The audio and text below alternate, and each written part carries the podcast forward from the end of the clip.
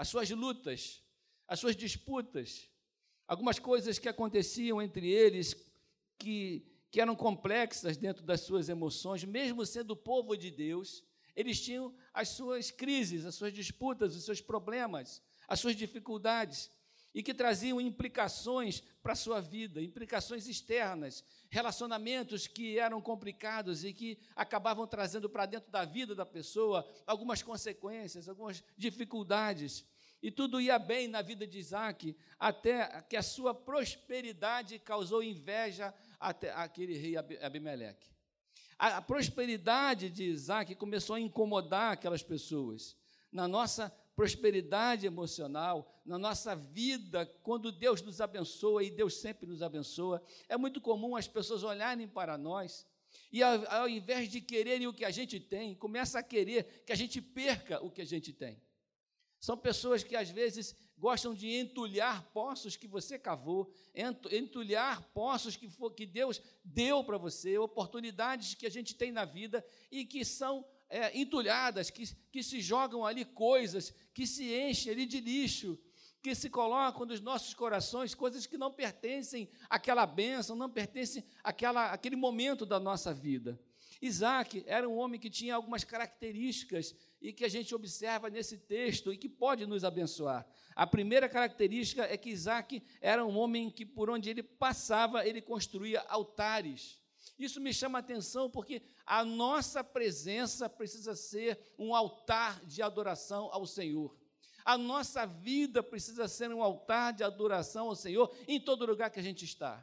A gente está no nosso trabalho, ali no nosso trabalho, nós precisamos erguer um altar de adoração ao Senhor com a nossa vida, com o nosso testemunho, com a nossa eficiência, com o nosso trabalho, com o nosso cuidado com as pessoas.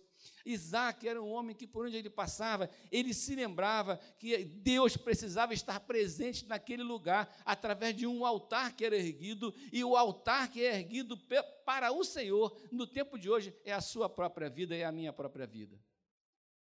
Ele não se importava com o tempo da sua vida, com as circunstâncias, nada o impedia de adorar ao Senhor. O hábito de construir altares para o Senhor era uma não é uma questão de cimento e tijolo, é uma questão de consagração e de vida. Você concorda com isso?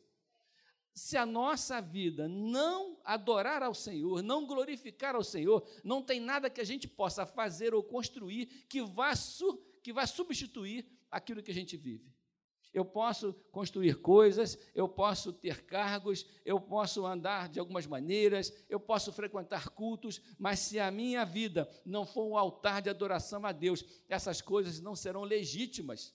Deus quer olhar para o nosso coração e entender que Ele pode habitar no nosso coração e, e agir a partir dele. É, já foi uma pessoa diferente. Saul tinha dificuldade de construir altares ao Senhor mas tinha de facilidade de construir altares para si próprio. Gostava de se, se mostrar diante do povo. Mas Isaac não, a casa dele é um lugar de adoração. A sua casa é um lugar de adoração? Existe um altar erguido na sua casa em adoração ao Senhor? E quando a gente pensa nisso, a gente pensa em tanta coisa que acontece na nossa casa, né? Eu me preocupo até com o que se vê nas televisões na minha casa, porque a gente tem lá televisão, eu não assisto televisão aberta, não é uma recomendação, é uma posição pessoal. Eu não tenho, nem tenho. Se você for lá em casa querer assistir televisão, você não vai conseguir. Você vai ter que assistir YouTube. Porque eu só tenho internet, eu não tenho TV. Mas, dentro da nossa casa, o que se fala na nossa casa, o que se conversa na nossa casa, precisa adorar e ser um lugar de adoração, um altar ao Senhor. O que as pessoas que frequentam a nossa casa, a gente precisa de olhar para o nosso lar e para onde a gente está, em qualquer lugar que a gente frequente, como oportunidade de mostrar ali que Deus é tudo na nossa vida. Eventos marcantes eram importantes para ele, ele construiu um altar. A vida dele era uma vida de adoração. Isaac também era um homem que orava. O texto mais para frente fala, na história dele, que ele ficou aguardando em oração, porque o seu pai havia mandado alguns empregados para escolher e trazer uma esposa para ele. E ele ficou no cantinho dele em oração, pastor. Será que essa mulher que vem aí, quem é? Será que é uma mulher de Deus? A vida da gente precisa ser colocada em detalhes diante do Senhor em adoração. Em oração. Senhor, cuida da minha vida. Senhor, me ajuda a decidir os caminhos da minha vida. Senhor, que profissão que eu vou escolher, que caminho que eu vou andar, qual será a minha direção, o que é que o Senhor quer para a minha vida. Esse tipo de relacionamento com Deus é um tipo de relacionamento de um adorador, que não se precipita, que não toma decisões sem consultar ao Senhor, sem levar em consideração o que Deus quer para a nossa vida pessoas que são ah, que caminham juntos com o Senhor, que consideram que o Senhor está andando do seu lado e precisam da opinião de Deus para os mais íntimos detalhes da sua vida. Isso é uma vida consagrada ao Senhor.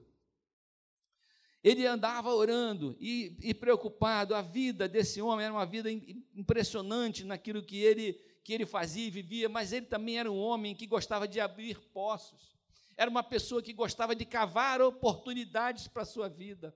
Era uma pessoa que, aonde ele estava, ele procurava de, de providenciar sustento para a, seu, a sua casa e sustento para a sua alma. Eu acho interessante isso porque nós passamos pela vida e temos a oportunidade de construir algumas coisas na nossa vida. Aquela pessoa que tem a habilidade e aquele desejo de estar construindo poços, abrindo poços, cavando poços, oportunidades, é aquela pessoa que está sempre se voluntariando, é aquela pessoa que vem aqui faz uma esquete para poder apresentar a sua classe, é aquela pessoa que não falta nos seus compromissos e é voluntário para trabalhar, para agir, que não perde a oportunidade de louvar ao Senhor com a sua vida, com o seu trabalho, com o seu talento, mas também não perde a oportunidade de melhorar a sua família, de melhorar a sua casa, de cavar uma oportunidade, de conseguir um trabalho melhor, de estudar, de aprender a Bíblia, de ter desejo ministerial. As pessoas são pessoas que vivem procurando oportunidades. Você é uma pessoa assim? que gosta, que pede, Senhor, me dá uma oportunidade, me abre portas, me ensina, me motiva. Porque às vezes, irmãos, a vida vai deixando a gente desmotivado de caminhar e de vencer algumas batalhas, e de, e de passar algumas barreiras, e de vencer dificuldades que são próprias da vida. A gente fica desmotivado. Mas precisa de haver uma busca no nosso coração. Quem é? Quem é esse cara que está habitando dentro de você? que não está cavando oportunidade, que não está lutando pela sua vida, que não está mais sonhando com coisas que são importantes para você, para sua casa, para sua família. Quantos sonhos ficaram no nosso passado e perdidos lá para trás? Quem tem um sonho perdido, passado, que gostaria que Deus restaurasse, levanta a mão comigo assim. Graças a Deus pelo seu sonho, irmãos. Eu tinha um sonho. Sempre sonhei de pilotar um avião. Sabe aquelas coisas de menino? E aí a vida foi me levando para outras direções. E aí, o dia que o meu filho morreu e que eu fiquei numa situação muito difícil na minha vida, eu procurei em Deus, Senhor, o que, é que eu preciso fazer nesse momento difícil da minha vida, para que a minha alma se alegre e que seja da Sua vontade e que, e que isso traga para mim uma experiência. Aí fui fazer o meu curso, resolvi o meu problema, realizei um sonho, passei 15 anos voando aqui por cima, em volta da igreja aqui, Fiz um monte de doideira, minha mãe quase morreu, infartou por causa disso. Mas eu realizei aquele sonho, aquilo trouxe experiências para a minha vida. O que está guardado no seu coração? Eu tenho um amigo, o nome dele é Augusto Las Heras Rodrigues. Eu queria ter um nome assim. Porque Davi da Rocha Pereira, vou te contar, nem, nem para síndico eu me elejo com esse nome. Davi da Rocha Pereira? E esse meu amigo Augusto, é Davi, o teu sobrenome é mais chique, né? Não é não? O Augusto Las Heras, com H e tudo, Rodrigues, é meu amigo de faculdade. E o Augusto, quando eu cheguei na faculdade, ele era motorista de táxi, dirigia táxi de madrugada. E eram três pessoas na casa dele: a mãe dele, Dona Marina, a, a, a irmã dele e ele. A mãe dele e ele haviam trabalhado para formar a irmã, que era advogada da IBM. Depois a mãe e a irmã trabalharam para formar o Augusto, porque eles eram muito organizados e unidos. Olha que coisa impressionante. E eu, eu, sempre fiquei impressionado com isso. Pessoas assim sistemáticas, pessoas assim que eles tinham objetivo e eles se organizavam, pastor, para alcançar aquele objetivo. E eles eram assim. E o Augusto, cheguei na faculdade, ele não tinha nada, ele não tinha nada. Ele dirigia um táxi que era um TL. Quem conheceu esse troço? Levanta a mão assim que o confessionário está aberto. Quem é do tempo do TL, variante, essas coisas? Hein? Variante. Ele tinha um TL todo batido e cheio de plastique. Parecia um carro daqueles camuflado de guerra. E ele ia chegar na faculdade e ele falou para mim assim: Você é meu companheiro, porque você estabelece uma dupla logo. E ele era minha dupla. Você é meu companheiro, eu vou ficar contigo, valeu? Eu falei, tá bom, beleza, vamos ficar juntos. Só que tem um detalhe: eu não tenho nada, cara, não tenho material, vou ter que usar o seu material. Eu falei, ah, vamos embora, se der para dividir, a gente vai dividindo. Aí começou, né? Junto, colou em mim, o cara colou em mim e falou assim: arrumei um poço. Vou beber água desse poço enquanto não secar. E aí ficou do meu lado usando meu material a faculdade toda e tal. E eu ia para casa almoçar, morava perto da faculdade. E de, determinado dia eu percebi que ele ficava na faculdade. Aí eu falei, Augusto, você almoça por aqui? Não, eu almoço não, cara, não tem dinheiro para isso não. Ou eu venho para cá ou eu almoço, não posso fazer as duas coisas. Então tu vai almoçar na minha casa. Aí tomei a iniciativa, levei o Augusto para almoçar na minha casa. Não avisei a minha mãe. Quem tem mãe portuguesa histérica? Levanta a mãozinha. Não avisei a minha mãe. Cheguei com o Augusto na minha casa. Minha mãe, quem é esse menino? Ah, é meu colega de turma e ele veio almoçar com a gente. Minha mãe entrou em crise. Minha mãe entra em crise, né, meu amor? Em, em 30 segundos ela já foi, a pressão dela subiu para 22. Mas o Augusto é um cavador de poço. Eu quero falar sobre isso. Ele chegou, pegou a minha mãe no colo, deu um beijo nela, pegou a minha avó no colo, deu um beijo em todo mundo, depois começou a mexer nas panelas, começou a cheirar as comidas. Nossa, que comida legal. Não sei, minha mãe começou a se encantar com aquele miserável. Que a gente não podia fazer isso.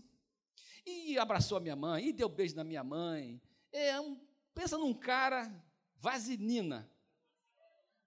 Sentou no sofá, botou o pé na mesa. Isso eu aprendi com ele, que eu fiz contigo isso, né? Botou o pé na mesa, não sei o quê. Eu sei que a minha mãe ficou apaixonada pelo Augusto, ele garantiu o almoço da faculdade toda em casa. Teve um dia que eu cheguei em casa sem o Augusto, a minha mãe foi, fez assim, ó, ué, cadê o Augusto? Eu falei, mãe, eu estou aqui, mãe, eu, eu vim. Não, mas cadê o Augusto? Tu não trouxe o menino? A minha mãe não queria saber de mim mais. Ela queria saber do Augusto. Porque Augusto era um cavador de poço. Ele falou comigo assim, vou abrir uma, um consultório na, na Cinelândia. Aí alugou uma sala na Cinelândia e abriu um consultório. Aí daqui a pouquinho eu perdi o Augusto de vista, quando eu vi, ele falou assim, cara, comprei quatro salas na Cinelândia. Falei, como tu comprou? Tu um ferrado igual a mim. Tu, como você comprou quatro salas na Cinelândia? Não, é porque eu estava lá e eu procurei saber quem era o dono da, da minha sala. Eu descobri que era um velhinho que não tinha família e que estava internado. Eu falei, você é a família desse velhinho. E aí eu fui visitar esse velhinho todos os dias, todos os dias. Esse velhinho tinha quatro salas, ele não tinha só uma, tinha quatro salas na Cinelândia. E eu fui lá, mas ele gostou tanto de mim, você acredita que ele me deu as quatro salas? Eu falei, pô, Augusto, tu tem que me ensinar isso, cara. Está tá faltando alguma coisa na minha estratégia de vida que eu não estou percebendo. Um cavador de poço. Aí, daqui a pouquinho, ele falou com não sei quem, se enfiou na marinha como segundo tenente. Eu falei, cara, tu não sabe nem dar continência? Ele, não, mas eu estou lá, eu estou lá, eu estou lá. Daqui a pouquinho ele fechou tudo e foi para os Estados Unidos. Sumiu, fiquei quase 20 anos sem ver o Augusto. Nossa, sumiu. Descobriu o Augusto. Tinha ido para Nova York para fazer maquiagem de defunto. Conheceu um cara lá que gostou dele, porque o Augusto, se você der 10 minutos de conversa para ele, você já era, você já vai trabalhar para ele. E ele conheceu um cara lá que gostou dele e resolveu ajudar. Ele falou assim: Eu queria fazer faculdade de odontologia aqui, porque eu fiz lá no Brasil. Você não pode me ajudar? Não, eu vou fazer o seguinte: eu financio para você, depois você me paga. O cara bancou a faculdade dele, ele fez faculdade, é dentista em Manhattan, tem salas em Manhattan, miserável, e eu estou aqui ainda. E ele comeu na minha casa. E eu fui em Nova York e comecei, aí procurei ele lá e foi aquela alegria ver. Ele falou assim: vou te levar num restaurante que você vai adorar. E me levou num restaurante, num botequim que ele achou lá, que tinha uma baiana que fazia coxinha de galinha brasileira. Eu falei, cara, eu não quero comer coxinha de galinha. Isso eu como em casa. Não, não, aí fui, comi pão duro. Mas o que eu quero dizer é o seguinte: o Augusto é um cara que tem, que tem, ele visualiza as oportunidades. Ele não perde oportunidade. O que, que Deus está falando no seu coração que você está deixando passar? O que, que Deus está falando no seu coração que você não investe na sua vida? Quem são as pessoas que Deus coloca do seu lado, com as quais você não se relaciona, com as quais você não, não, não, não tem uma afinidade? O que é que está passando pela sua vida vazado e que você vai sentir falta lá na frente? São oportunidades que Deus dá de cavar poço, porque tem gente que vai tentar entulhar o poço que você cava. Entulhar com coisas que têm mau cheiro entulhar com coisas que vão atrapalhar a sua vida, que vão tirar a sua dignidade. E esse texto que a gente viu, a gente viu Isaac, entulhavam o poço dele, sabe o que ele fazia? Ele cavava outro. Aí vinha, entulhava de novo, ele cavava, outro poço, até que ele achou água e falou assim: ninguém contendeu por esse poço. Esse poço foi Deus que me deu. Eu cavei até Deus falar: esse é seu. Eu cavei até Deus falar: aqui é seu lugar, aqui é sua casa, levanta o altar para mim aqui nesse lugar. O que é que Deus tem te dado que você ainda não está usando para adorar ao Senhor? São perguntas que a gente pode fazer nesse texto para a gente. No meu trabalho que Deus me deu, a gente gosta de falar mal do trabalho, mas o trabalho é uma oportunidade, é uma porta aberta que Deus te deu. Não está satisfeito com o seu trabalho? Glorifica a Deus pelo seu trabalho e procura o melhor. Eu falava para meus filhos: primeiro a gente pula no carrossel, depois a gente escolhe o cavalinho. Porque aí você fica do lado de fora do carrossel. Eu queria ser isso, eu queria ser aquilo. Não começa nunca a correr atrás dos seus sonhos e daquilo que Deus colocou no seu coração. Então, esse moço aqui era um cavador de poços. O Augusto é um cavador de poços. Tem gente que tem esse negócio. Mas eu queria que você assumisse isso como servo de Deus. Deus tem colocado sonhos, capacidades e talentos na sua vida. Qual é o poço que você está cavando para, para glorificar o nome do Senhor? O que é que você está fazendo com o tempo que Deus tem te dado? A gente viu aqui gente comemorando a idade. Eu também tenho 60 anos, podia ser aluno dessa classe. E seria com maior orgulho, porque só, só envelhece quem sobreviveu. Aí teve um velhinho que deu uma entrevista, a mulher, a, a repórter perguntou para ele assim: é, qual é o segredo? Ele tinha feito 100 anos. Quem viu esse negócio na internet? Qual é o segredo para a gente viver 100 anos? Ele falou: é só não morrer. É o segredo. Então, envelhecer é um privilégio para poucos. Às vezes eu tenho impressão aqui, abrindo um confessionário, às vezes eu tenho impressão. Você já viu aquele, aqueles patinhos que fica correndo assim, parque de diversão, aqueles patinhos de tiro-alvo, que eles vão passando assim e as pessoas ficam tentando derrubar o patinho? Alguns conseguem chegar lá no final e não foram derrubados, outros, outros ficam no caminho. Eu me sinto esse patinho que está quase chegando no final. Mas Deus tem sustentado a nossa vida com um propósito, o propósito de que você frutifique, que você use o que, as oportunidades que Deus te dá para crescer. Nessa igreja aqui tem um monte de coisa que você pode fazer, que você pode aflorar o seu ministério, que você pode colocar para fora sonhos que você tem. Ou então, se você não aprendeu a sonhar, peça a Deus, Senhor, me dá sonhos. Me dá oportunidade, mas também coloque desejo no meu coração. As pessoas gostam de falar que Salomão ganhou de Deus de presente, da noite para o dia, a sabedoria e o conhecimento. Mas se você ler direitinho a história de Salomão, vai ver que ele ganhou de Deus, foi o desejo de estudar. Ele falou os muitos livros, os estudos, é, é cansativo. Ele ganhou de Deus é aquela, aquela vontade, a sabedoria é um dom, mas o que ele aprendeu, ele aprendeu estudando. A gente precisa cavar os nossos poços, cavar as oportunidades, fazer parte de coisas, colocar para fora sonhos, procurar conversar com as pessoas quais são os caminhos que a gente precisa seguir e aprender. Eu não tenho esse dom. Aprendi muita coisa com meu amigo Augusto, meio doido, que mora em Manhattan. Vou te dar o telefone dele para você ir lá comer coxinha de galinha qualquer dia mas ele é um cara que me ensinou muito. Ele não é crente. Nunca consegui trazer ele para a igreja. É um solitário, um ermitão. Essas pessoas que vivem sozinhas. Mas aonde ele está, ele vence. Eu não sei se ele vai chegar no céu, porque isso depende dele. Mas aonde ele está, ele, ele procura ver o que, que eu posso fazer aqui para que as coisas cooperem para o meu bem nesse lugar. O que, que eu posso fazer da minha vida? O que, que a minha vida está, a minha família está vivendo que pode melhorar e depende de mim? Que tipo de sentimento eu passo para os meus filhos, para a minha família? Que tipo de imagem eu passo para aqueles que estão perto de mim? Que tipo de pessoa eu sou em relação àquilo que Deus? A gente só tem essa vida aqui, tá, irmãos? Depois a gente tem a eternidade toda no céu. Mas o que a gente vive aqui, O tempo, ele não espera as nossas decisões. O pastor Marcos Batista, que trabalhou, já pregou aqui, não já? Que trabalhou na, na, na Rádio Relógio. Quem é do tempo da Rádio Relógio? Confessionário está vendo. Rádio Relógio, 860 MHz AM. Só cinco pessoas levantaram, o resto tudo mentiu. Tem um monte. Tem um monte de mentiroso aí. Você ouviu, né? Rádio relógio. Cada minuto que passa é um milagre que não se repete. E é verdade, irmãos. É segundo, né? Você sabia? Irmãos, a vida que você tem é uma oportunidade que Deus está te dando. Que Deus faça de você um cavador de poço, que faça de você um, alguém que levante altares aonde você estiver, que a sua vida seja uma bênção, na, na, na, no meio de que você circula, na sua família,